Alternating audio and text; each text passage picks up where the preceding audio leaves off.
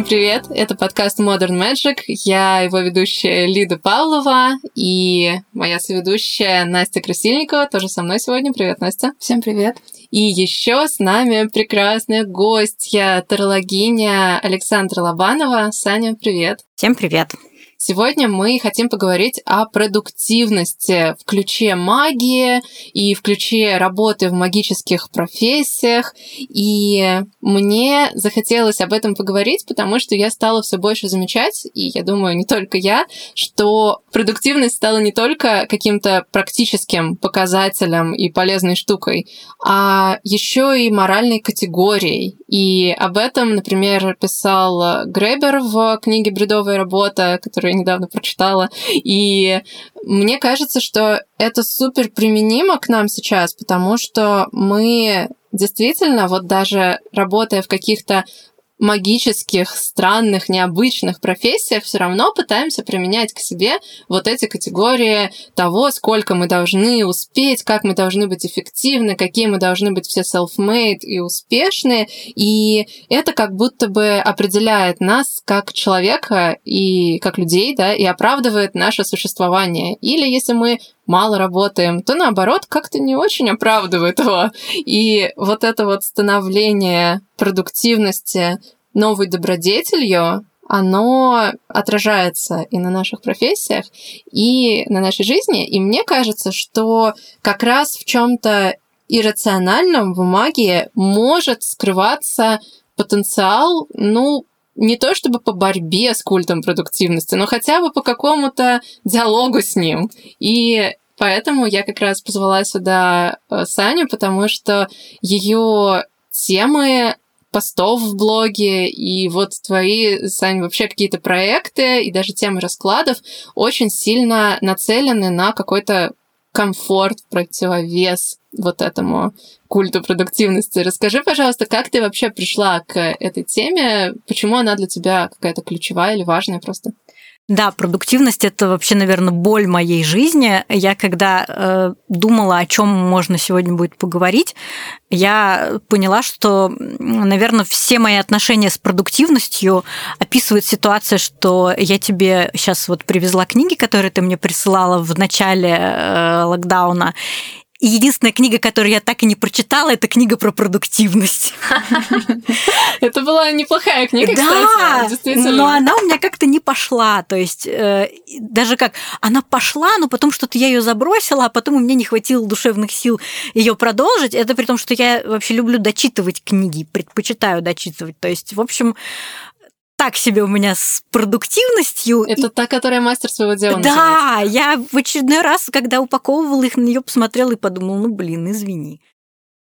Поедешь обратно. Вот, э, наверное, из того, что у меня никак не получается вписаться вот в эту концепцию продуктивности как новой добродетели, и у меня как бы с одной стороны в этом месте болит, потому что хочется чувствовать себя успешной, хочется делать много, хочется, не знаю, чтобы мои успехи были там инстаграмабл, чтобы ими можно было делиться и как-то вешать себе виртуальную медаль на грудь. Но с другой стороны, я не могу, то есть я не могу больше, чем я могу. И поэтому мне пришлось осваивать как в раскладах, так и просто в своей жизни какие-то альтернативные варианты. То есть, если я не могу в продуктивность вот такую, э, типа, делай много, делай больше, то я пытаюсь найти какие-то другие способы, то есть как можно жить еще и действовать еще и хвалить себя, если с продуктивностью не очень складывается. Здорово. Мне интересно рассматривать тему того, как фрилансеры и всякие другие люди, которые вот работают на себя, вот, собственно, как ты, да, mm-hmm. как я, а, копируют иногда осознанно, иногда даже чаще неосознанно вот эти корпоративные нормы да. по работе, какие-то нормы выработки, которые когда-то выбили себе там заводские рабочие из серии 40-часовая рабочая неделя. И это становится для тех, кто даже хочет работать самостоятельно, уже какой-то прямо нормой. Я, например, очень часто замечала такую штуку, что начинающие, даже уже продолжающие тарологи и тарологини рассчитывают цену своего расклада примерно с прикидкой, что они будут работать около 8 часов в день. На эти грабли я наступила прямо очень. И, и как ты заметила, ты вышла из этого потом? Ну как, я заметила, когда я поняла, что я рассчитать-то рассчитала, но я не могу. То есть я не вывожу, я не справляюсь. Даже если я набираю, допустим, столько раскладов, если есть какой-то период времени, когда у меня много заказов, и я пытаюсь работать по 8 часов в день, это нереально. Ну, для меня, по крайней мере. То есть это та интеллектуальная нагрузка, которая слишком даже если учитывать, что, например, вот я пользовалась в свое время книжкой по тайм-менеджменту «Музы и чудовища», и она во многом меня там поддержала и была полезна, там есть идея разбивать 8-часовой день на э, отрезки 45-15, то есть 45 минут работаешь, 15 минут отдыхаешь, таким образом 8-часовой день превращается в 6-часовой рабочий день. Но все равно когда условно там для офисного работника, допустим, пусть не заводского, но офисного, это какая-то очень такая текучая история, то есть то у тебя периоды интенсивной работы, то какой-то менее интенсивный, ну как я себе это представляю.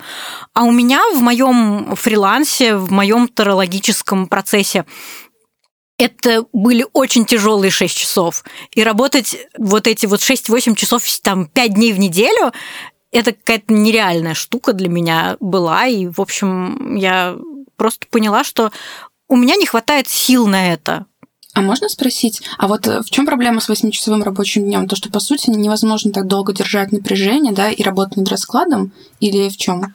Ну вот у меня, например, один расклад, он занимает где-то там от часа до там двух-трех, и я настолько сосредотачиваюсь вот в эти там один, два, три часа, что в течение остального дня быть сосредоточенной прямо очень у меня уже не получается. То есть я могу делать какие-то более такие вялотекущие вещи или наоборот, например, выделять один день под расклад, а всякую текучку типа там Инстаграм, написание текстов и все такое отодвигать на другие дни. Но у меня как будто бы э, ресурсы мозговые, они, если есть именно работа над раскладом, они за короткий срок очень быстро расходуются, и потом мне нужно время на восстановление. И, то есть 8 часов поработать просто не получается. Вот так. Ну, вообще, да, мне кажется, как раз Гребер про это тоже писал, что, по сути, 8-часовой рабочий день в офисе это вообще не то же самое, что 8-часовой рабочий день фрилансера. Mm-hmm. То есть он же говорил как раз о том, что э, технологический прогресс не привел к тому, что мы работаем меньше, да, кто там Кейнс, по писал в 30-е, что люди будут работать там 3 часа в день через 100 лет. Нифига, мы так не работаем, мы работаем еще больше даже, чем 8 часов по факту, потому что это все у фрилансеров еще и размывается во времени. То есть, типа, да. нет каких-то четких границ. Плюс люди в офисе, они довольно часто занимаются как раз той самой бредовой работой, то есть не, не чем-то таким, что требует сильного умственного да. напряжения, да, то есть какие-то вот текучки, как ты сказала. Mm-hmm. Вот. И, кстати, у меня тоже был вопрос к вам, как к представительницам магических профессий. А есть какая-то вот прям бредовая работа вот в, в, в тарологическом деле? Вот Гребер в качестве бредовой работы очень часто в примере упоминал ответы на e-mail. Вот. И я, с одной стороны, пылала негодованием, когда это читала, потому что в смысле это люди тебе написали, они ждут ответа на свой вопрос.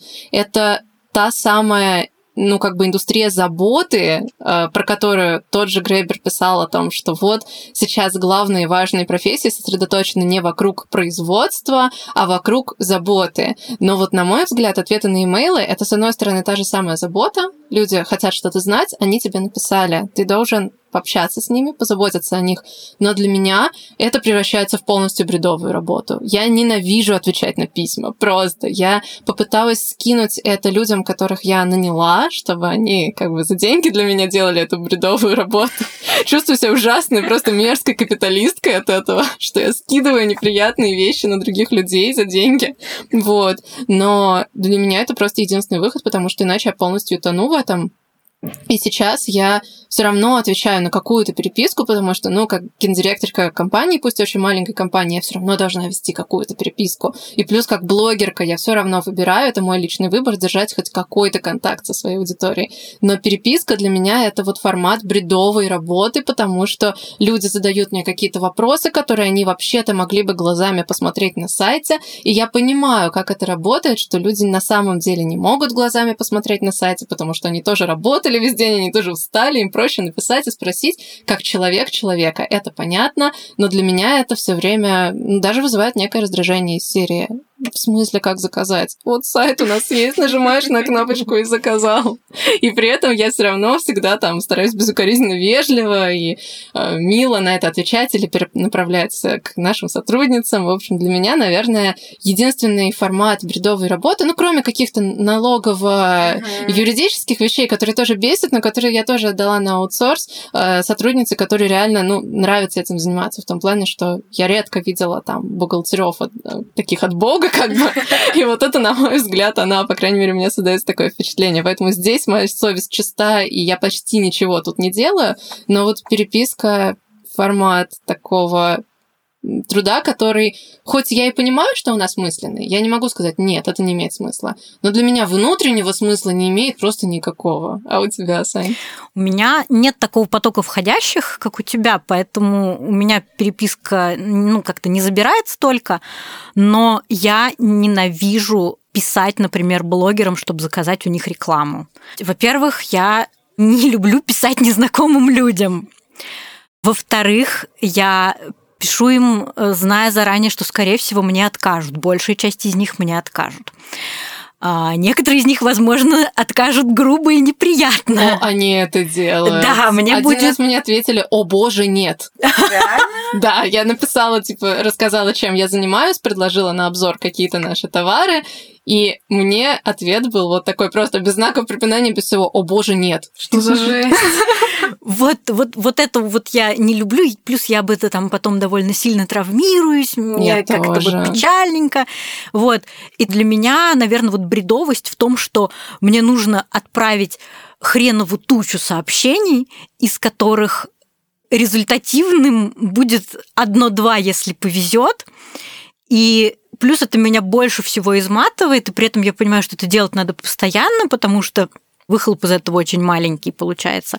И вот для меня, наверное, это вот э, самое бредовое в моей работе, то, что я все время откладываю, сливаю, делаю меньше, чем было бы нужно, и все время не хочу, но не знаю, с одной стороны бредовое, с другой все-таки пока ощущаю как неизбежное. Да, ну вот в той же прекрасной книге про бредовую работу написано, что пиар и маркетинг существуют только потому, что у других компаний тоже существует пиар и маркетинг, и у других специалистов тоже существует да, пиар и наверное. Блин, Если искоренить все это одним таким махом, то мир, в общем, может быть, ну, по крайней мере, Гребер считает, что мир станет лучше. Я не готова прямо Мне его тоже прочитать. Мне чуть-чуть нравится это, но очень выборочно как-то. И очень сложно, да. И действительно, с э, фрилансом, который копирует и идеалы, и стандарты, и часы работы, и еще какие-то штуки из офисной работы, и при этом вбухивает туда гораздо больше какой-то личности, какого-то усилия собственного. И в итоге мне кажется, что мы получаем такой самый надорвавшийся слой людей, uh-huh. которые пытаются что-то делать.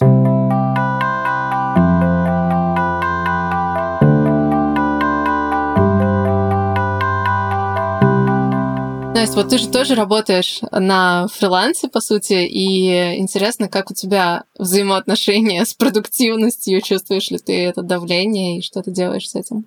Конечно, я, я чувствую это давление очень сильно. Мне кажется, довольно плохо с этим справляюсь, потому что самая моя частая стратегия — это просто потерпеть, а потом как-то устроить какой-нибудь себе день отдыха, хотя полноценно все равно, я не помню, когда последний раз у меня был прям выходной-выходной, всегда что-то есть, что-то нужно делать. Мне кажется, это тоже вот проблема фрилансера, что э, как будто бы, если ты работаешь в компании, то ты можешь э, не брать на себя всю ответственность. Ты как бы, ну, там, типа, ой, ну, пофиг, там, типа, сделаю как-нибудь, как-нибудь, как, как идет, а, а пускай там кто-нибудь еще разбирается. А тут тебе нужно все контролировать, тебе нужно дальше продумывать свои шаги, типа, где ты возьмешь следующие заказы, какие-то деньги и так далее. Как ты там отправишь налоговую декларацию, введешь какие-нибудь штуки в мой налог или еще что-нибудь.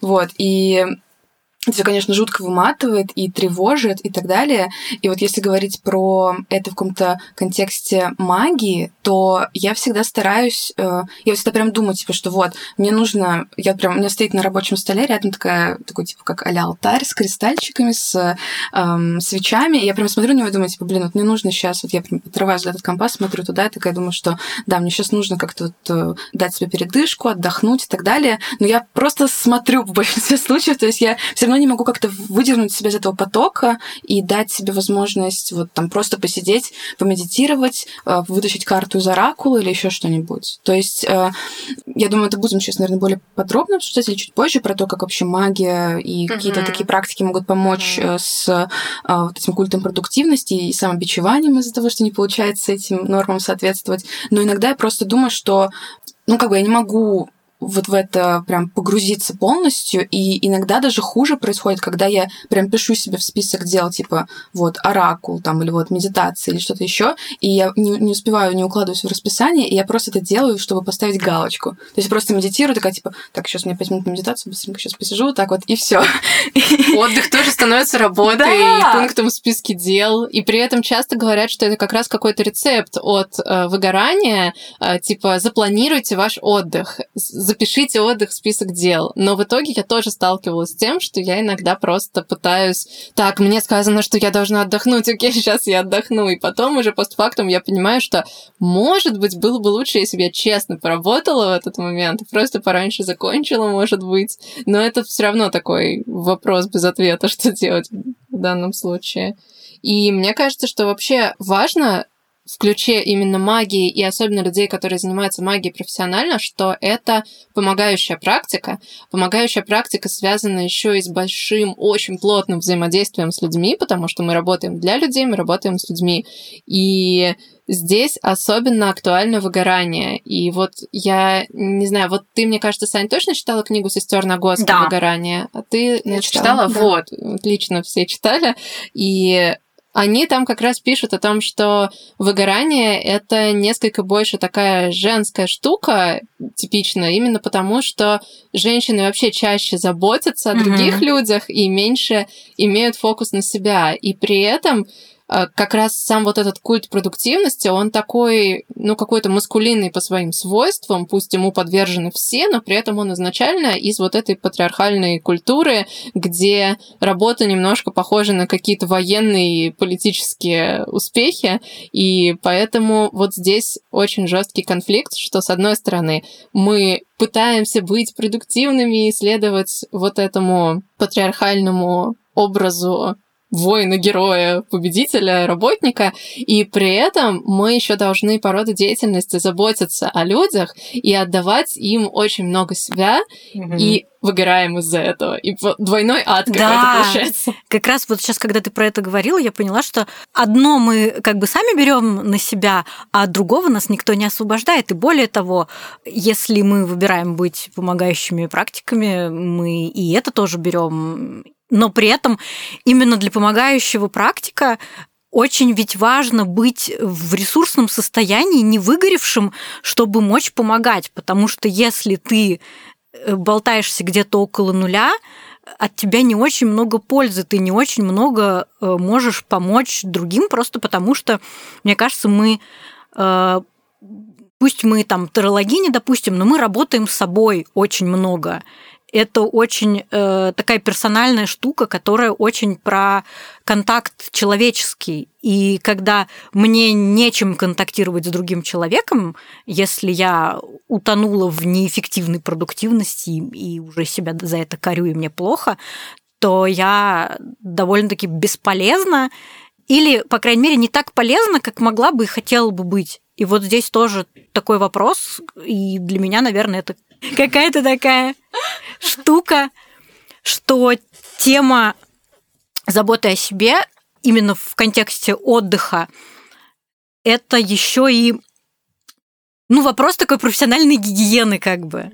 Да, это правда. И я вообще всегда воспринимала свою работу именно как тарологиня, ну и как предпринимательница на самом деле тоже, но как тарологиня прям особенно, как творчество, но творчество в контакте с другим человеком. При этом есть ведь стереотип о том, что творческие профессии могут хотя бы в теории каким-то другим распорядком жить и как-то немножко по-другому себя вести. Есть это ощущение, что творческий человек может просто сидеть долго там, ждать вдохновения, а потом оно к нему придет, и он поработает. И что это один из вариантов творческого процесса. И вот моя работа с людьми, она на самом деле примерно так же выглядит, потому что я очень много каких-то творческих штук перекладываю в расклад, только это еще и для другого человека, и в контакте с другим человеком. Это все дико сложно. И я здесь тоже вижу, что просто вот эти какие-то нормы и идеалы, они просто вообще не работают. Потому что если я даже держусь в таком темпе из серии классический офисный работник, то я вся внутри себя, и это какой-то эгоцентризм, и у меня не получается настроиться на другого человека вообще. И, по-моему, я не знаю, насколько правомерно это сказать, но иногда мне кажется, что такой долгое время суперпродуктивный таролог или тарологиня могут быть не самым лучшим выбором даже для клиента. Хотя и наоборот, тарологиня, которая там типа вообще забивает на тебя и только отдыхает, это тоже не твой вариант, и ты к ней тоже не хочешь. То есть здесь должна быть какая-то гармония.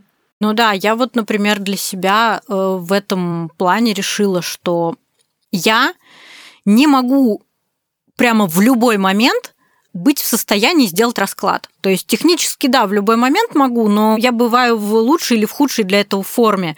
И я стараюсь э, делать расклады для людей и заниматься этим, когда я в более ресурсном состоянии. Но для этого э, Например, когда я договариваюсь с людьми о сроках, мне приходится им э, называть довольно длинный срок, там где-то 5 рабочих дней, либо где-то вот неделя календарная, потому что у меня еще есть какая-то жизнь, кроме этого, у меня еще какие-то задачи, там дела, и при этом еще мне нужно среди всего этого выбрать э, наиболее оптимальное, хорошее время, когда я буду в лучшей форме, чтобы сделать расклад, чтобы качественную работу сделать для человека.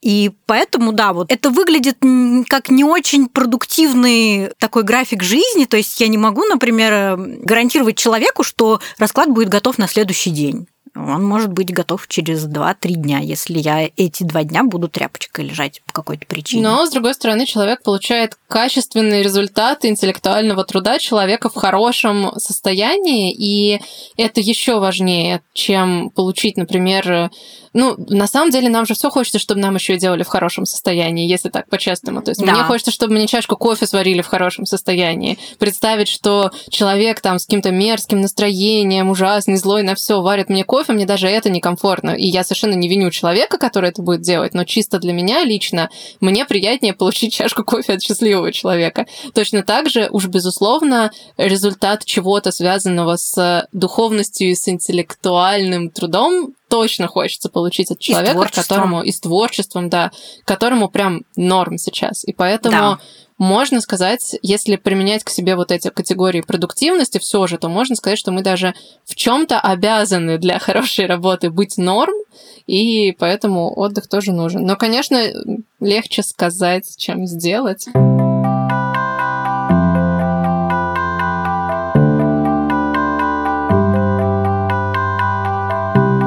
Я еще хотела поговорить, у меня прям очень много есть э, вопросов и какого-то интереса к теме минимализма, которая казалось бы, не связана с магией, но потом, когда я начинаю ее рассматривать, я понимаю, что связаны, и я еще расскажу почему.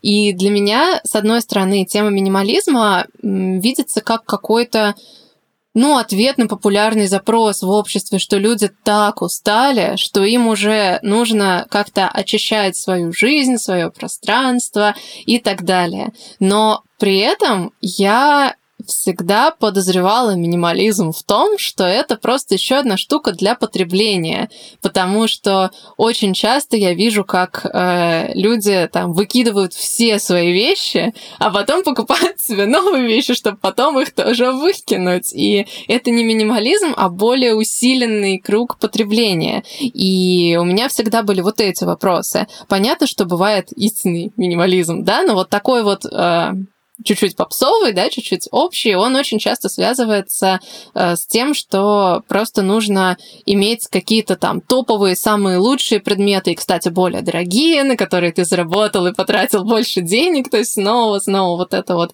воронка продуктивности, продаж и всего такого, только уже через минимализм.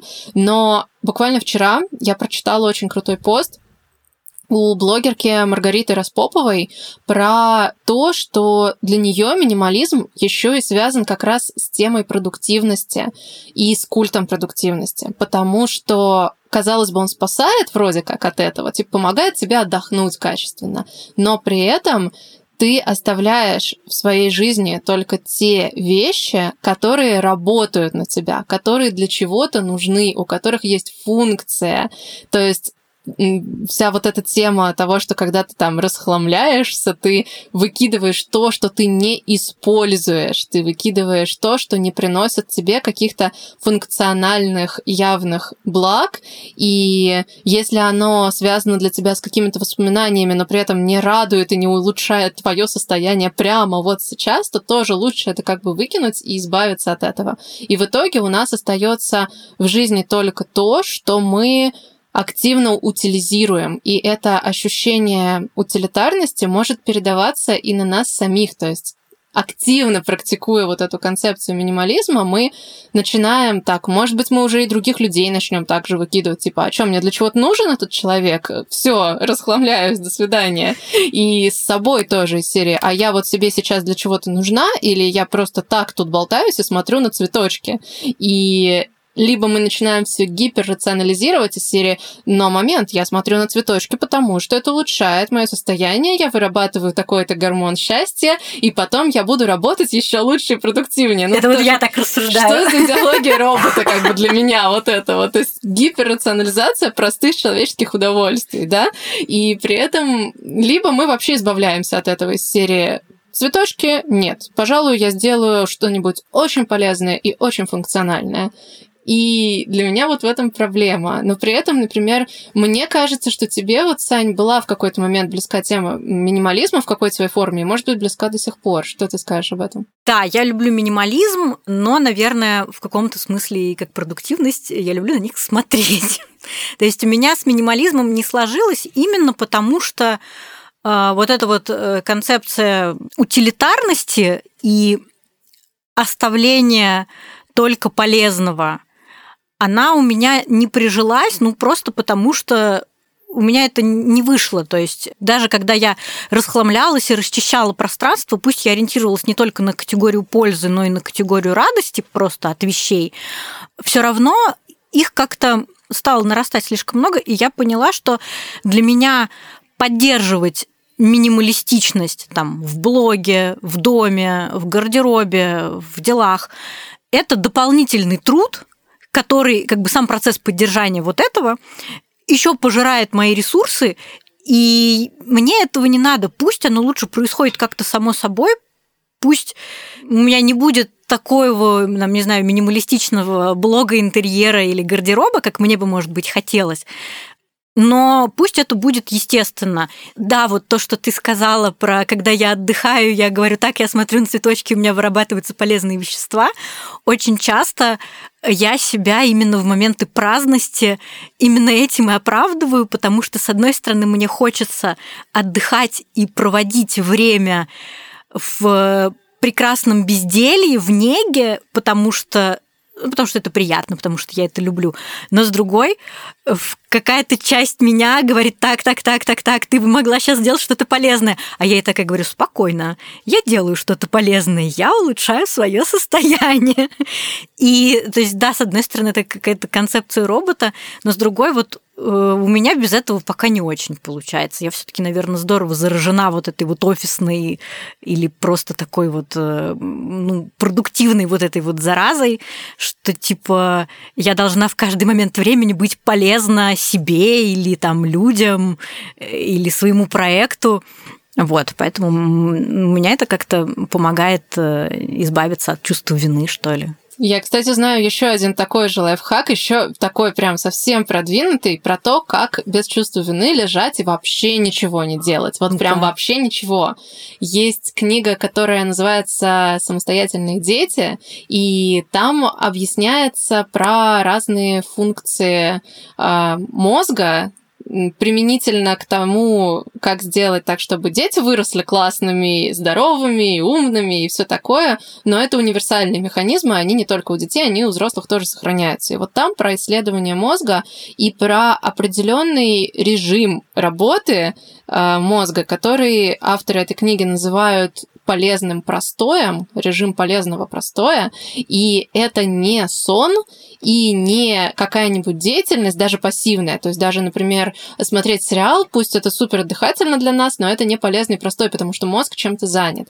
Это такой режим, когда мы просто вообще ничего не делаем, и мы размышляем, обдумываем, мы даже не медитируем, то есть мы не пытаемся сконцентрироваться ни на чем вообще. Мы наоборот просто застыли и дали своему мозгу делать все, что ему хочется. И он действительно делает то, что ему очень нужно в этот момент. Он сортирует наши переживания, воспоминания, наши взаимоотношения, он ставит себя эм, он помогает нам ставить себя на то место экзистенциально, которое мы вот сейчас по-нашему занимаем. То есть, по сути, он делает такой базовый аналог психотерапии, то есть то, с чем очень занятые люди, которые не могут и не хотят оставить себя в покое даже там на какие-то э, полчаса в день, а, сталкиваются именно вот в кабинете психотерапевта, например, и больше вообще никак, потому что они не дают себе возможности правильно пропустить все эти мысли. Эти мысли могут выглядеть супер непродуктивными,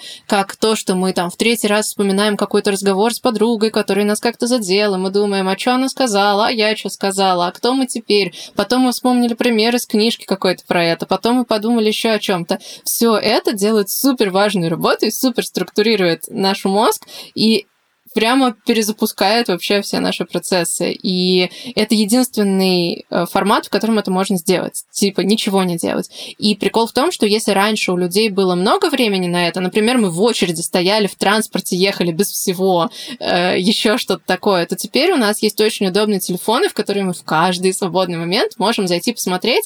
То есть сейчас, если я ничем не занята, я автоматически лезу просто обновить все соцсети, проверить, что как, в сторис залипнуть в чьи-то. А мой мозг такой говорит, эй, эй, а как же мой полезный простой? Поэтому если вы лежите, прям вообще просто лежите, или сидите, или бродите где-то праздно и вообще ничего не делаете, то вот это супер оправдание этому, потому что это правда полезно. Да, очень классно, что ты про это сейчас сказала, потому что я вспомнила, что в моем детстве и подростковом возрасте очень много было такого, потому что интернета и смартфонов тогда еще вот в таком доступе не было. Э, я старалась везде брать с собой книжку, но иногда бывало, что я была и без книжки, ну и потом на ходу читать не всегда удобно. И вот это вот э, такая мыслемешалка такая вот, которая происходит во время этого полезного простоя, она очень действительно помогала как теперь я понимаю, себя потом чувствовать лучше, потому что действительно мозг в это время, видимо, раскладывает все как-то по полочкам и, в общем, переваривает вот э, ту информацию, которую мы получаем в другое время, когда мы чем-то заняты. И из-за этого в моменты, когда снова надо что-то головой поработать, это получается лучше. То есть я прям помню, что мне как-то лучше было в плане вот э, умственного самочувствия. Да, вот. а еще мы так четче понимаем, кто мы есть такие, что мы сейчас ощущаем. Мы, опять же, в помогающей практике важно, не смешиваем себя с клиентом, и получается, что это такая общая проработанность. А еще это немножко помогает от бессонницы, если бессонница происходит от того, что ты по, там по часу думаешь перед тем, как заснуть, потому что очень часто вот это форсированное думание, когда ты говоришь, ну я уже хочу спать, а мозг говорит, нет, давай обдумаем вот это, оно может происходить в другие моменты в течение дня и не обязано происходить тогда, когда тебе, по идее, уже нужно спать. И это тоже полезная штука, которая вообще влияет на самочувствие. Хорошо. Мне кажется, это еще помогает, типа, вспомнить о том, что у тебя вообще есть тело, Потому что, ну, не знаю, может быть, у вас не так, потому что, наверное, это все таки более такая отчасти телесная практика, но я почти всю работу делала за компом либо на телефоне, и я иногда прям, вот я сижу весь день дома, никуда не выхожу, и иногда прям думаю, типа, вообще где я, кто я, типа, у меня как будто все мысли всегда в этом digital пространстве. Да, что-то типа дереализация даже случается. Да. Я иногда выхожу из дома, если я прям супер уработалась, типа, если часов 10 сижу и работаю очень интенсивно, я могу потом выйти куда-нибудь там вечером, куда-нибудь сходить, и у меня ощущение, что трехмерное пространство это что-то странное. Да. да. Реально, куда мы попали? В общем, да, это странно. Вот. А возвращаясь к минимализму, мне еще э, стало интересно, что минимализм часто обрастает какой-то магией в глазах тех, кто его практикует, и становится какой-то магической таблеткой, хотя по факту он очень логичен. Например, можно даже проследить название книг типа «Магическая уборка». Да, она магическая, это не просто уборка. Это не просто рациональная уборка, это магическая ну, уборка. Ну, она магическая, потому что там же авторка апеллирует именно к чувству счастья и радости, когда ты берешь вещь. Я очень давно эту книжку читала, и поэтому у меня не очень сейчас свежие воспоминания в голове, но, по-моему, она говорила, что надо ориентироваться именно на чувство счастья, когда ты прям вот переполняешься от контакта с вещью, и тогда даже не важно, насколько она утилитарна, то есть ты можешь выбросить утилитарное, если оно тебя не радует, и оставить неутилитарное, если оно тебя радует. Поэтому да, у нее там она прям магическая. Да. А можно в паре слов угу. о чем эта книга? А, давай, Сань, лучше ты расскажи. Я тоже чуть-чуть ее читала, но я читала ее с таким ощущением отторжения, как будто меня кто-то осуждает за мой бардак дома, что я не объективно прям вообще. Нет, я ее читала с удовольствием, просто давно. Это японская авторка, которая, э, ну, на мой взгляд, у нее это прям такая, как это правильно сказать, ну, немножко кинг э, на э, уборке, на именно порядке и на том, чтобы не было лишних вещей никаких. И она вот эту свою э, индивидуальную особенность превратила в продукт, сделала книгу про то, как избавиться от ненужных вещей, причем не только одежды, но и вообще всего, ориентируясь вот на это чувство именно радости, на чувство счастья от контакта с вещью. Она, в... мне кажется, что э, ну, авторка и, собственно, книга в результате немножко чересчур в этом плане жесткие, то есть там она, когда дает рекомендации, как расхламляться, она там вводит э, немного насильственные правила, то есть, например, нужно разбирать вещи не по шкафам, то есть сегодня разбираю шкаф, сегодня комод, завтра там, не знаю, э, кухонный шкаф, а по категориям. То есть сегодня я разбираю, например, всю одежду, и это все надо э, внести в одну комнату, в кучу. И если ты про какие-то вещи забыл, например, они у тебя лежат в корзине для белья или в прихожей, или где-то в шкафу завалялись, если ты их вот в эту кучу не снес сразу, значит, ты их обязан выкинуть. То есть, типа, ты про них не вспомнил, и все, значит, ты, значит, их нет, их надо выбросить. Вот здесь она, мне кажется, доходит немножко до крайности, но в целом идея оставить вокруг себя по максимуму только вещи, которые тебя заряжают и которые создают тебе какой-то прям такой волшебный кокон, все вещи становятся для тебя вещами силы.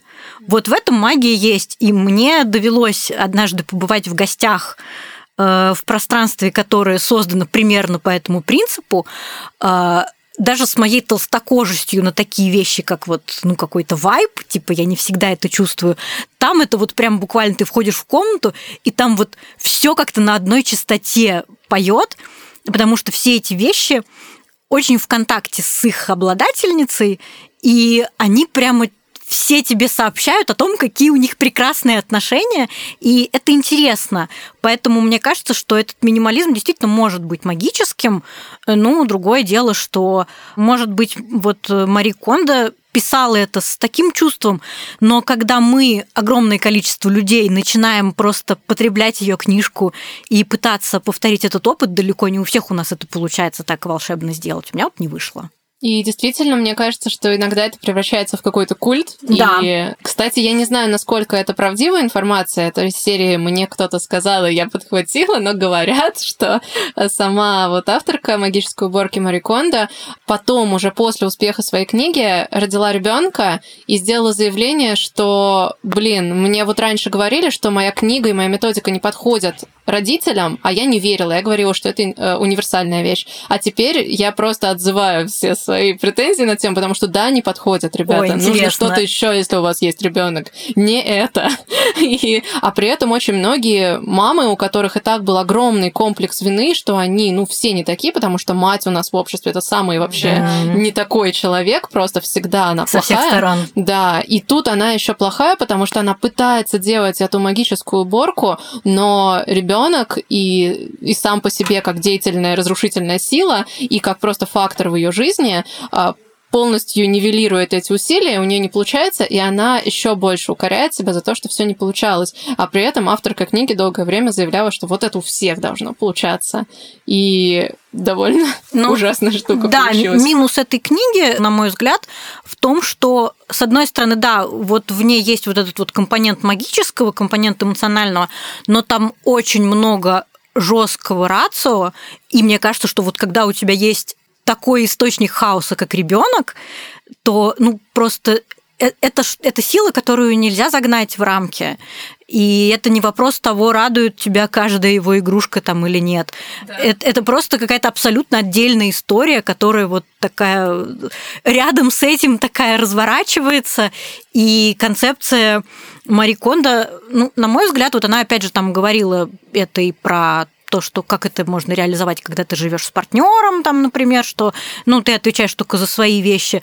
Но если, например, ты живешь с партнером, который гораздо более хаотичен, чем ты, то все твои усилия по наведению минимализма, если у вас общее пространство, там, условно, однокомнатная квартира, они пойдут прахом, потому что ты можешь на своем конкретном столе навести себе минимализм, но живя с хаотичным человеком, ты будешь каждый день э, взаимодействовать с хаосом, который он наводит. Да, это что значит жизнь со мной. Вот ну, это так. Вот, да. А, так действительно, ты можешь сделать магическую уборку, но ребенок не может сделать магическую уборку, это правда. И про такие какие-то продуктивно-минималистичные стратегии. Еще более показательный пример, по-моему, это книга «Магия утра». И вообще вся эта концепция о том, что каким-то магическим образом, если ты просто начнешь раньше просыпаться, ты становишься феей продуктивности. И эта концепция не зря названа, по-моему, магия, потому что она предполагает, и люди, которые ей следуют, реально предполагают, что это происходит,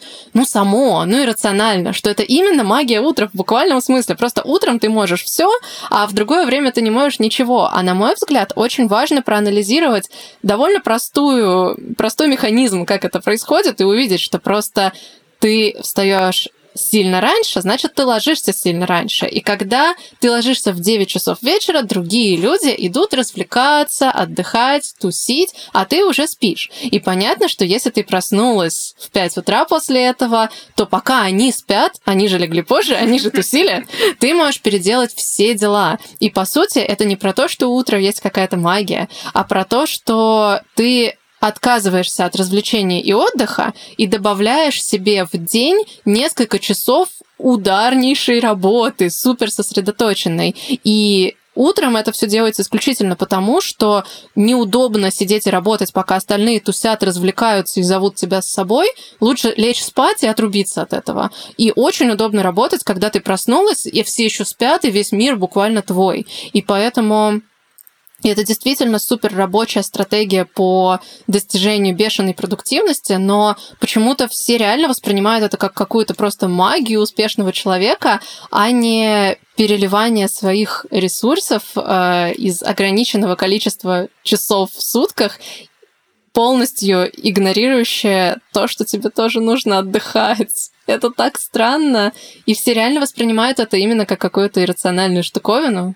Я не читала эту книгу, хотя она всплывала вокруг меня в каком-то таком информационном пространстве, и я цеплялась за нее глазами, но я, скажем так, из названия понятно, что мне в этой книге будут пытаться навязать магию утра, а утро не мое время, и я не стала ее читать, потому что я заранее как бы сказала, всей этой концепции нет, даже не ознакомившись с ней, потому что идея, что мне придется рано вставать, э, ну, окей, я закрываю вопрос уже здесь. Да, это оскорбительно, я согласна. Да. А сколько она предлагает вставать? 4-5 утра. Да come on!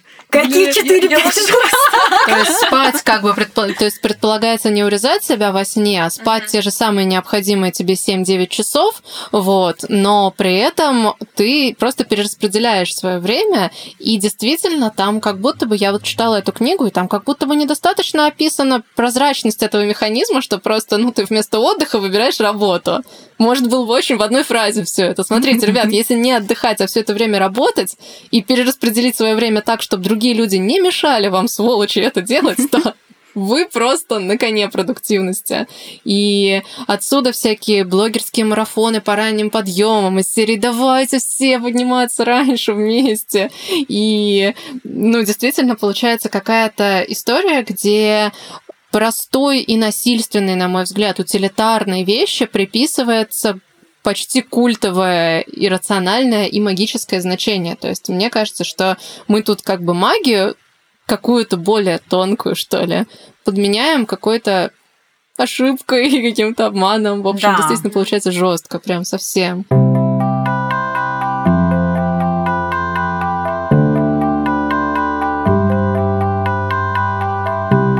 Вот тут как раз, по-моему, самое время поговорить о том, какая настоящая магия в нашем понимании, какие ведьмовские практики и бытовая магия способны ну, либо разгрузить нас, либо вернуть наше внимание в тело, вот как Настя говорила, либо э, просто напомнить нам о том, что мы не такие машинки по работе, а у нас есть что-то еще.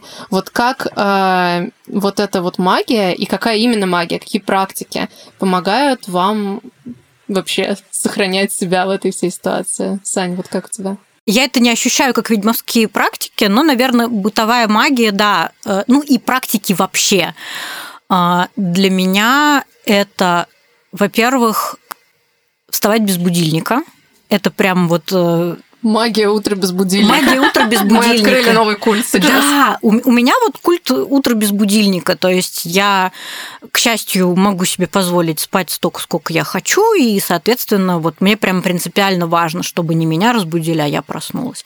Вот. И от этого очень зависит то, как складывается дальнейший день. И... Но при этом напомню, ребят, что если вы такие, как я, и у вас, например, болит голова от того, что вы проспали 10 часов, а вам вредно спать 10 часов, а при этом без будильника вы будете спать 10 mm-hmm. часов, то ставьте себе будильник, просто сделайте его нежным и ненавязчивым. Это мой путь, к сожалению. У меня такая обратная штука, что мне, похоже, ну, по крайней мере, сейчас, надо спать много, и если я проснулась с будильником, даже проспав там 8-9 часов, я не в том состоянии, чтобы что-то делать. Хотя надо сейчас поэкспериментировать еще. А, мне очень нужны всякие штуки, которые помогают мне перестать работать. То есть именно вот остановить вот этот вот процесс, и переключиться. И для меня переключающими являются вода, ванна или просто под душ или прям залечь и полежать. Из совсем такого прямо уже практически колдовского ритуала бахнуть туда соли пару килограмм, то есть прям много. Она бывает там какая-то такая морская соль без всяких прибамбасов, просто очень сильно концентрированную ванну. И это как-то, ну, мне кажется, это как-то работает с мышцами. Я и... тоже обожаю это. Я не знаю, как это работает, поэтому для меня вот это чисто магия да. соли. Я просто тоже 2-4 килограмма обычной самой дешевой соли из пятерочки добавляю mm-hmm. себе в ванну, и это просто замечательно. Вот, меня это очень переключает, расслабляет, и прям вот это именно такой ритуал как бы перехода от одного состояния вот типа я работала к состоянию так, а теперь мы отдыхаем, все, вот. И, наверное, э, медитация, причем не какая-то такая особенно магическая, а именно вот в подходе mindfulness, то есть за дыханием, например, понаблюдать или тело просканировать. Это для меня работает во все стороны. То есть нужно сконцентрироваться, окей, я медитирую, нужно там расслабиться, опять же, выйти из рабочего процесса в нерабочий, то же самое. Если меня вдруг бахнуло тревогой от того, что мне, не знаю, какие-нибудь злые люди пришли, как-нибудь плохое зло мне написали, то же самое. И просто, на самом деле, я долгое время не знала, что у меня есть тело. И о том, что у меня есть тело, я узнала где-то лет в 30, когда пошла в горы первый раз. И с тех пор я стала уделять какое-то внимание тому, чтобы концентрироваться на ощущениях тела, то есть буквально направлять внимание там в руки, в ноги, в стопы. И это тоже для меня в каком-то смысле такая волшебная штука по приведению себя в ресурсное состояние. Вот э, прям свежий-свежий пример. Сейчас ехал на поезде, мы въезжали в Москву со стороны электрозаводской, и там такие высотки, и все такое московское, э, широченные дороги, а я уже от этого всего отвыкла, я здесь уже два года не живу. И я на все это смотрю из окна поезда, и я прям чувствую, что у меня мышцы вот так вот начинают напрягаться, я вхожу в тревожное состояние. И я такая, распрямила ножки, встала на обе ноги, почувствовала вес, как-то так, э, ну, расслабила, в общем, все, что можно расслабить, и у меня выровнялось дыхание, и мышцы отпустила. Это, скорее всего, тоже объясняется какими-то там процессами в теле, но для меня это работает как магия, то есть подышала, стало лучше. Да, круто. Настя, а ты как магически селфкэришься? А, ну, вообще, у меня с этим большие проблемы. Ну, то есть я, я вот, я слушаю, что вы говорите, я прям стараюсь запомнить, чтобы это потом применить э, в своем опыте, ну, потому что мне, я правда, я очень плохо разграничиваю. То есть, например, про ванны я тоже вспомнила, я делала для ТикТока ванну любви к себе, там что-то там сварила, прокипятила корицу и лепестки роз, прям вылила в воду, и, но я не считала время, и я могла посидеть в этой ванне только 5 минут, потому что потом нужно было бежать, лететь на сам... ну, идти на самолет. И я такая, типа, думаю, блин, что за жесть, что вообще делать в этой ванне? Еще тикток снять, дурацкий. Это тикток-то там просто 2 секунды, потом это смонтировать можно позже. Ну, в общем, э, не знаю, э, сложно, правда, очень сложно, потому что у меня еще э, помимо какой-то работы есть э, феминистская идентичность, которая тоже жрет очень много сил и которую я не могу отключать. То есть в этом тоже проблема, то, что как-то от текстов, от чего-то еще, каких-то задач рабочих можно отключиться, как-то перенастроиться, а, а феминизм, он всегда, типа, в, у меня в голове, и типа я всегда про это думаю, переживаю. Есть еще очень много всяких сложностей, связанных с ним, типа, что я плохая феминистка, что я вот делаю недостаточно, что а почему у меня выгорание от того, во что я так сильно верю, во что так сильно вкладываюсь, что-то не так со мной. Ну и вообще, как бы патриархат все еще не разрушен, типа, что ты отдыхаешь? Что да, ужасно, да, я понимаю. Некогда в ванне лежать. Да. Вот кончится патриархат, тогда и полежим. Да, да. При этом, э, если прям вот что я делаю плюс-минус регулярно. Э, я, по-моему, Лида, у тебя это высмотрела. Я беру карту из твоего оракула, Modern Magic Oracle, купайте, и э, стараюсь типа как-то порефлексировать и на основе этой карты что-то записать в дневник. То есть обычно я просто пишу в дневник свои всякие мысли и так далее, а тут я прям стараюсь как-то вот подумать, там, подумать о своей жизни, о том, что я чувствую в данный момент, потому что для меня это прям реально редкость. То есть я редко думаю а, о том, что я чувствую, я скорее думаю о том, что мне нужно сделать, как я это сделаю и так далее. Вот. И, э, и кристаллы, реально. То есть, возможно, в кристаллах это такой небольшой лайфхак, или какой-то читинг, потому что я могу держать кристалл и при этом работать. Очень удобно. Продуктивная Можно в карман даже класть. Это аквамарин? Это амазонит. Амазонит. Класс. Я вот прям реально, вот мне прошлой неделе была жесть, типа мне нужно было, у меня суммарно получилось лекций 10, по-моему, я прочитала за неделю. Wow. Вот, и я прям такая, типа, ну, да, да, живем, живем, конечно, беру такая там этот э, свой кулон с содолитом, держу его и читаю лекцию. Так вот это было. То есть это не совсем э, прям, прям отключение какое-то. Но мне кажется, что в, в том числе в феминизме для меня есть какой-то и магический, ведьмовской тоже потенциал, потому что вот мысль э, феминистки Одри Лорд мне всегда очень помогает. Она много писала про заботу о себе и говорила, что э, забота о себе — это не прихоть, это не потакание себе, это политический акт. Особенно в той системе, которая для нас враждебна, которая настроена против нас. И даже сам факт того, что вы просто стоите на ногах в этой системе, сопротивляясь статусу кво, это уже круто, это уже труд, и типа нужно себя за него хвалить.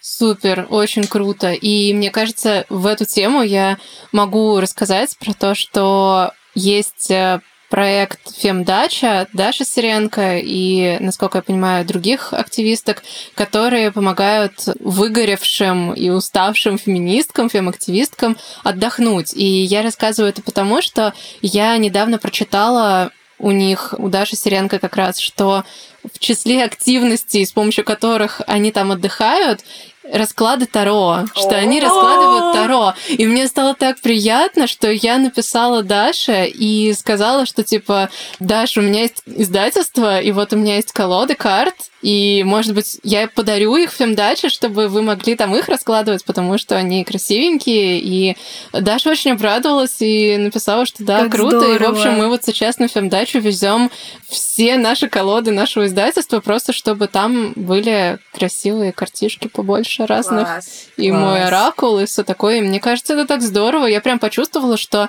мое дело, вот прям мой проект, мое предпринимательство смогло принести прям прямую пользу, пусть и небольшую, ну, какую-то фем-движению, потому что вот прекрасные активистки, которые вместо меня трузятся на этом жутко сложном поприще вообще и устали, могут приехать на фем-дачу и посмотреть, даже если они ничего не понимают в Таро, просто посмотреть на красивые картинки, помешать блестящую, симпатичную колоду в руках и как-то отдохнуть и сделать себе какой-то расклад и вытащить карту из Modern Magic Oracle. И, в общем, я очень обрадовалась, когда так произошло. Здорово. Да. да. Вот. А про радикальную заботу и вообще про заботу как противовес вот этой вот культуре продуктивности мне очень нравится, во-первых, что писал тот же самый Дэвид Гребер в бредовой работе, что очень многое не бредовые, осмысленные работы сейчас как раз концентрируются вокруг заботы, что процесс производства очень сильно взяли на себя машины и автоматизация, и теперь для производства нужно значительно меньше людей, а вот этот вот весь класс менеджерской работы, какой-то пиар-работы, бюрократической работы, это вот, согласно Греберу, бредовая работа. То есть, в принципе, может быть, миру было бы лучше, если бы вообще ее упразднили. Может быть, это для кого-то спорный тезис, сейчас не об этом, но вот он акцентирует внимание на том, что работа, которая реально имеет смысл, это работа заботы, заботливый класс. То есть люди, которые занимаются тем, чтобы другие люди чувствовали себя хорошо и выполняют ту работу, которую даже если машины технически смогут когда-то выполнять, нам бы этого не хотелось. Нам бы не хотелось, чтобы с нашей пожилой бабушкой сидела вместо живой сиделки роботиха, да?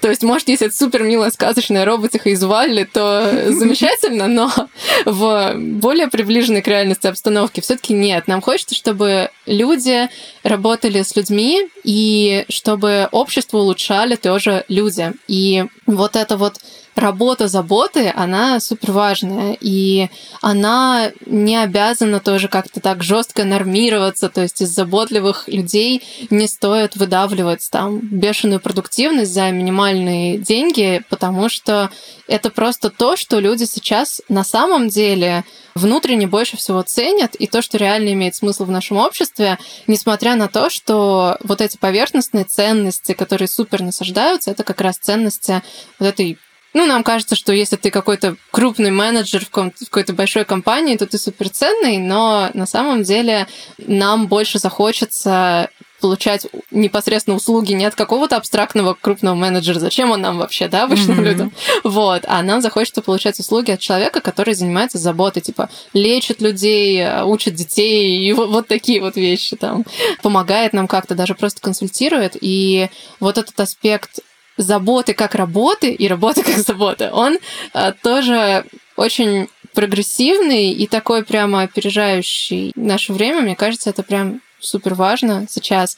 И вторая мысль, которая смыкается с этой, из книги Proposals for the Feminist Economy или как-то так, Дженнифер Армборст, она писала о том, что предпринимательство, это может э, стать площадкой для тестирования нового экономического и нового социального строя, что, грубо говоря, мы можем пытаться вести какой-то бизнес или какое-то свое дело по тем правилам и тем ценностям, которые есть у нас, и если мы будем э, рефлексировать их и интегрировать именно то, что мы действительно ценим, а не то, что нам сказали ценить, то это само по себе супер радикальный и супер противостоящий всему истеблишменту акт.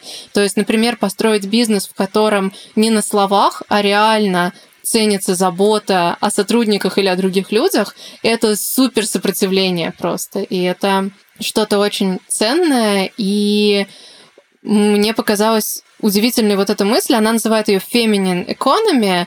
Мне не очень нравится сам термин, потому что она все-таки находится в какой-то парадигме, где есть такие типа маскулинные качества, а есть феминные качества, и что вот экономика должна становиться феминной. Мне очень сложно вообще уловить этот гендерный концепт. Эссенциализм такой. Да, типа. но с другой стороны, как бы она нашла терминологию, как это называется, а я пока не разработала лучше, поэтому вот feminine economy, и что мы ценим в наших деловых трудовых и бизнес-отношениях, всяческих денежных отношениях в том числе, ценим те вещи, которые нам как людям действительно близки, и что это прям вот полностью отражается. Вот ценим мы то, что у нас есть тело и что мы достойны отдыха.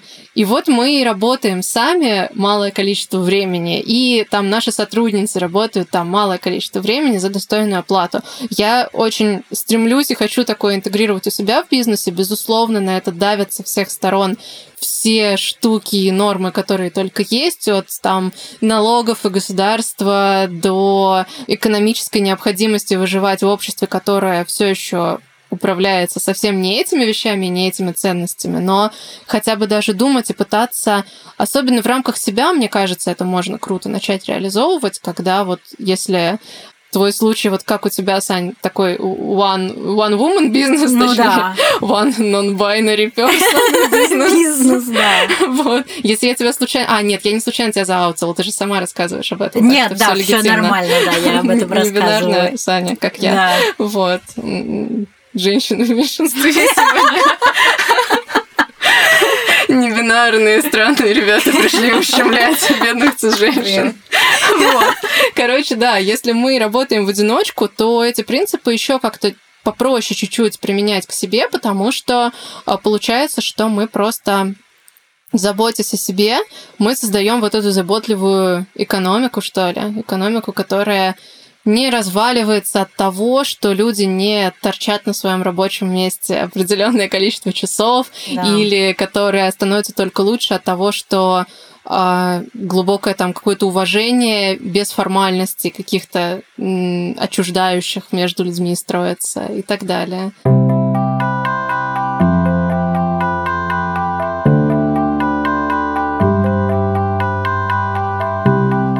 Мне не дает покоя идея которую вот ты писала про этот пост после того, как э, увидела у меня репост из Телеграма про четырехчасовой рабочий день, про то, что восьмичасовой рабочий день – это там условно мужской э, рабочий день при условии, если при этом женщина полностью занята домом, но поскольку сейчас роли перераспределяются, и каждый человек занимается и работой, и домом, социализацией, всем-всем-всем, то как бы 8 часов – это условно время работы на двоих. Да, то это есть, на двоих, реально. Да, то есть сейчас по-хорошему нам нужно тратить 4 часа на работу и еще условные там вторые 4 часа на э, все то, что раньше делала женщина только в семье. И мне вот прям не дает покоя эта идея. Я думаю, как бы это внедрить так, чтобы при этом ну, чтобы этот четырехчасовой рабочий день давал, грубо говоря, восьмичасовой доход на меня одну. Да, вот. да, это важно, потому что действительно компании ввели эту м, норму и соответствующие зарплаты для своих сотрудников мужчин, у которых были жены, которые делали для них буквально все. И после этого, когда женщины стали массово выходить тоже на работу, это как бы осталось, причем женщинам еще и платят меньше, потому что вроде как они не должны же содержать свою собственную жену, да, как бы. Это вот их наоборот вроде как содержит их муж. А по факту действительно получается, что компании получили больше рабочей силы и экономят, в том числе на части рабочей силы, и совершенно не делятся этими деньгами с людьми, перераспределяя как-то да. этот доход. Это правда. И действительно получается, что либо ты, что если ты работаешь 8 часов, то все остальное в твоей жизни за тебя должны делать. И я видела, ну, если там, ну вот я подписана на каких-то там супер э, успешных блогеров, которые смогли заработать кучу денег, и многие из них прям говорят, что вот у меня вот есть личный ассистент, бизнес-ассистент, такой ассистент и секой ассистент, и они делают за меня вот примерно все, типа они заказывают для меня продукты домой, они там относят мои вещи стираться, там они записывают меня к врачу и напоминают мне к нему сходить, и там организовывают мои вечеринки с моими друзьями, и, в общем, присылают машину, чтобы она забрала меня с них. Вот, то есть это прям а, такой пример, который могут себе позволить люди, у которых, ну, денег столько, сколько почти ни у кого нет. Да. Вот. И для этого как правило, эти же самые блогерки, они все-таки обычно действительно self-made, им никто эти деньги не подарил, они для этого впахивали несколько лет очень активно, и им еще и повезло. Uh-huh.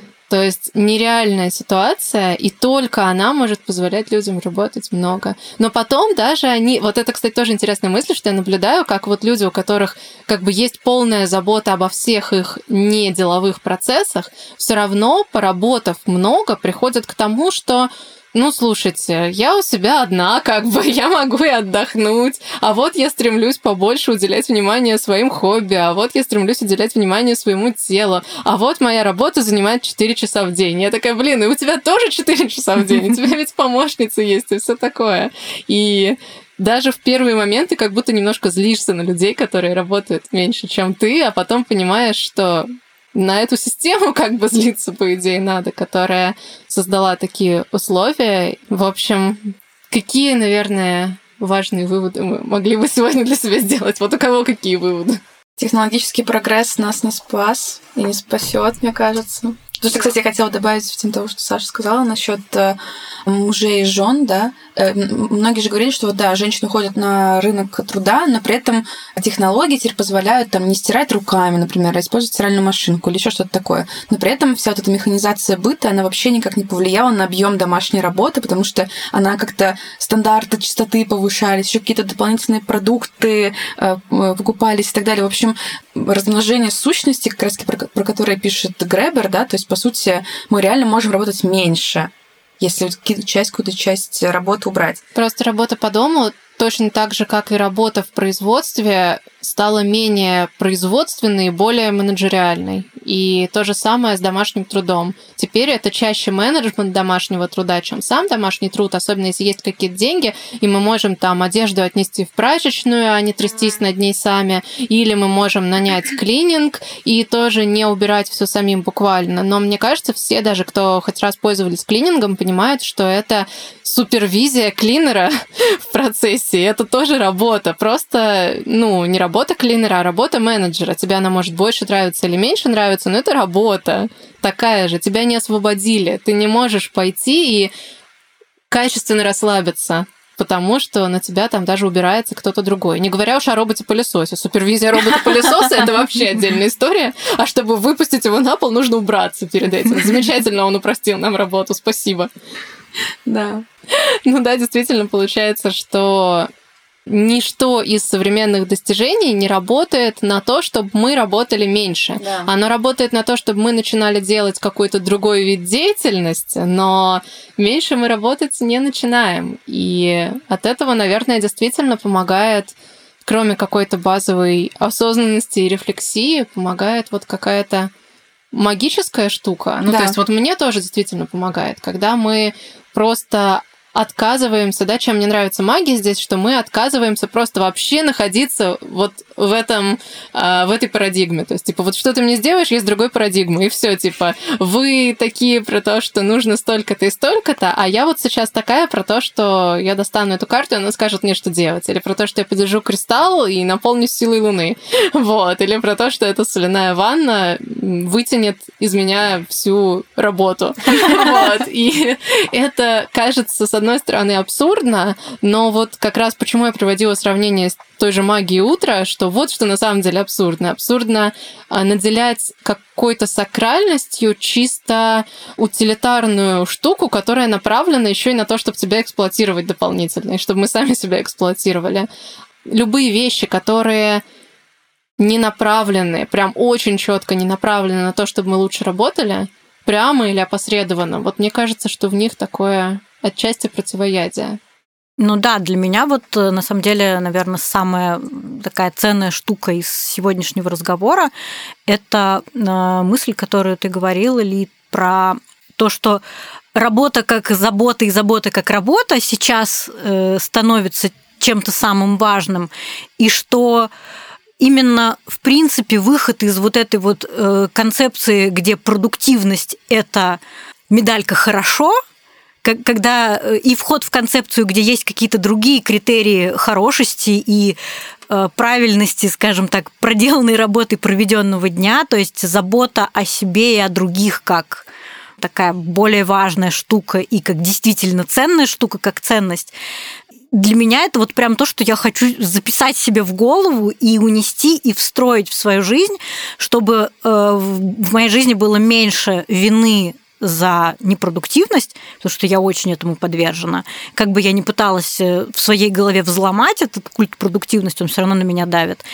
И больше думать о том, что когда я в своем проекте, который состоит из меня одной, внедряю ценности заботы о себе, ценности какой-то процессности, ценности э, принятия себя и своих там сильных слабых сторон, я таким образом улучшаю весь мир и, по сути, создаю вот эту новую экономику. И просто это, это не просто типа, я не могу работать по 8 часов, поэтому я не работаю 8 часов. А это мой проект, который отражает мои ценности, он устроен определенным образом и является частью вот мира и чего-то большего. Вот для меня прям это важная штука. Да, Класс. и на самом деле мне кажется, что фишка ведь в том, что забота как раз очень сложно измеряется в количественных показателях, да. показателях потому что, ну, продуктивность, продюс, да, это по сути производительность. Производительный труд, забота не является производительным трудом. И очень часто даже к классическим магическим практикам применяются вот эти вопросы из серии «А что твоя магия может сделать?» Да, типа она может тебе там денег, она может тебе там а, приворот, отворот, наоборот, вот это вот все. А для меня как раз смысл в том, что магия работает с нашим состоянием, как и любая забота. То есть вот я позаботилась о ком-то, принесла ему там вкусняшку и утешила, все, в нем что-то изменилось, но а что я произвела, собственно? дай бог, я произвела вот эту вкусняшку и некоторое количество слов. А если я купила вкусняшку, то вообще как будто я ничего не сделала. Но для человека я сделала много. И это то, что имеет значение. И вот, на мой взгляд, в магии тоже и во всех таких штуках. И интересно, что у меня изменилось очень сильно к этому отношение и вообще к взгляду на продуктивность и заботу, когда я поняла, что отказ от культа продуктивности, ну или какая-то постановка его под сомнение, это не значит, что ты будешь работать хуже, потому что вообще я очень не люблю людей, которые плохо работают. То есть я просто не в смысле, что они непроизводительны или еще что-то, а если я вижу, что человек на своем месте делает явную лажу какую-то, я думаю, ну слушай, тебе, наверное, не нужно тут находиться. И это может быть какой-то мой косяк и чрезмерная критичность, но когда я поняла, что если я, например, перестану заставлять себя каждый день там вычищать все сообщения в директе под ноль и отвечать через супер не могу и супер не хочу, я стану менее продуктивна, потому что люди не получат свой ответ в течение суток о ужас, да, непроизводительно.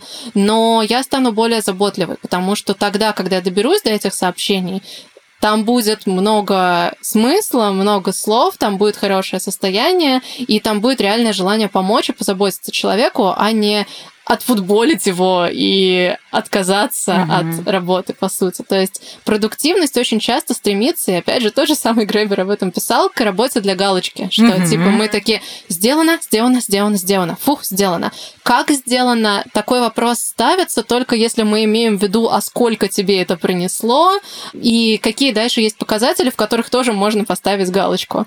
А если мы уходим от этой оценки работы вот по этим галочкам, то по сути, мы приходим именно вот к этой теме заботы, опять же. Насколько мы можем на своем месте и на своей работе позаботиться о людях. И когда я поняла, что для меня это не ухудшает мою работу во многом, а в каком-то смысле улучшает, хотя бы в каком-то, то мне стало легче, потому что люди, которые стремятся не перерабатывать, причем вот именно так, не перерабатывать, то есть не делать больше, чем вообще возможно, а считаются ленивыми иногда mm-hmm. и какими-то не ну, плохими работниками, по сути, а не на своем месте и не не стоящими чего-то. И я поняла, что я не стану такой, если я буду работать меньше, потому что мое внимание просто уйдет в другие сферы, и что я не превращусь в этого человека, которому пофиг на свою работу и который меня бесит. Mm-hmm. Вот. Это очень приятно, как бы создать, посмотреть на этот негативный образ, чего я боюсь, да, к чему я боюсь прийти, если откажусь от этой гонки и понять, что, о, я туда не приду как раз. Туда я быстрее приду, если я выгорю. Да. Вот. Это очень важно тоже. Просто у меня как раз сейчас эпизод выгорания после 8 марта. Как, как у всех феминистов. Ну, не как у всех, не знаю. Самый рабочий день феминисток 8 марта. неделя перед 8 марта. Просто да. уже все вдруг вспоминали про феминизм, все нужно там что-то рассказать, еще что-то сделать. Но я просто хочу сказать, что мне очень э, понравился сегодняшний разговор. Было, правда, очень приятно. И вот я как человек... Э, я не знаю, какая у вас сейчас ситуация с этим, но мне было прям очень это полезно услышать. Я надеюсь, что мне это поможет как-то в будущем более заземленно и осознанно с собой обращаться в первую очередь, а не все время думать, сделать галочку «Ванну любви к себе галочка», подкаст галочка и так далее. Да, да, это правда. Очень круто. И на самом деле я хочу сказать, что это для меня супер интересная тема, вообще очень актуальная, и в ней еще очень много всего. И я, возможно, буду на нее дальше еще в каких-то форматах думать и что-то писать и так далее. И, может быть, мы еще как-нибудь что-нибудь с этим сможем сделать и развить эту тему. Продолжение вот. следует, так сказать. Да, да, да. В общем, всем большое спасибо. Все подписывайтесь, пожалуйста, на Александру Лобанову. Мы оставим ссылку на Санин Инстаграм в описании. Спасибо. Вот. И, конечно, подписывайтесь на наш подкаст, потому что тут будет появляться всякое интересное. Мы есть на всяких популярных подкаст-платформах, так что лайкайте нас и подписывайтесь. Всем большое спасибо. Пока-пока. Пока-пока. Пока. -пока. Пока.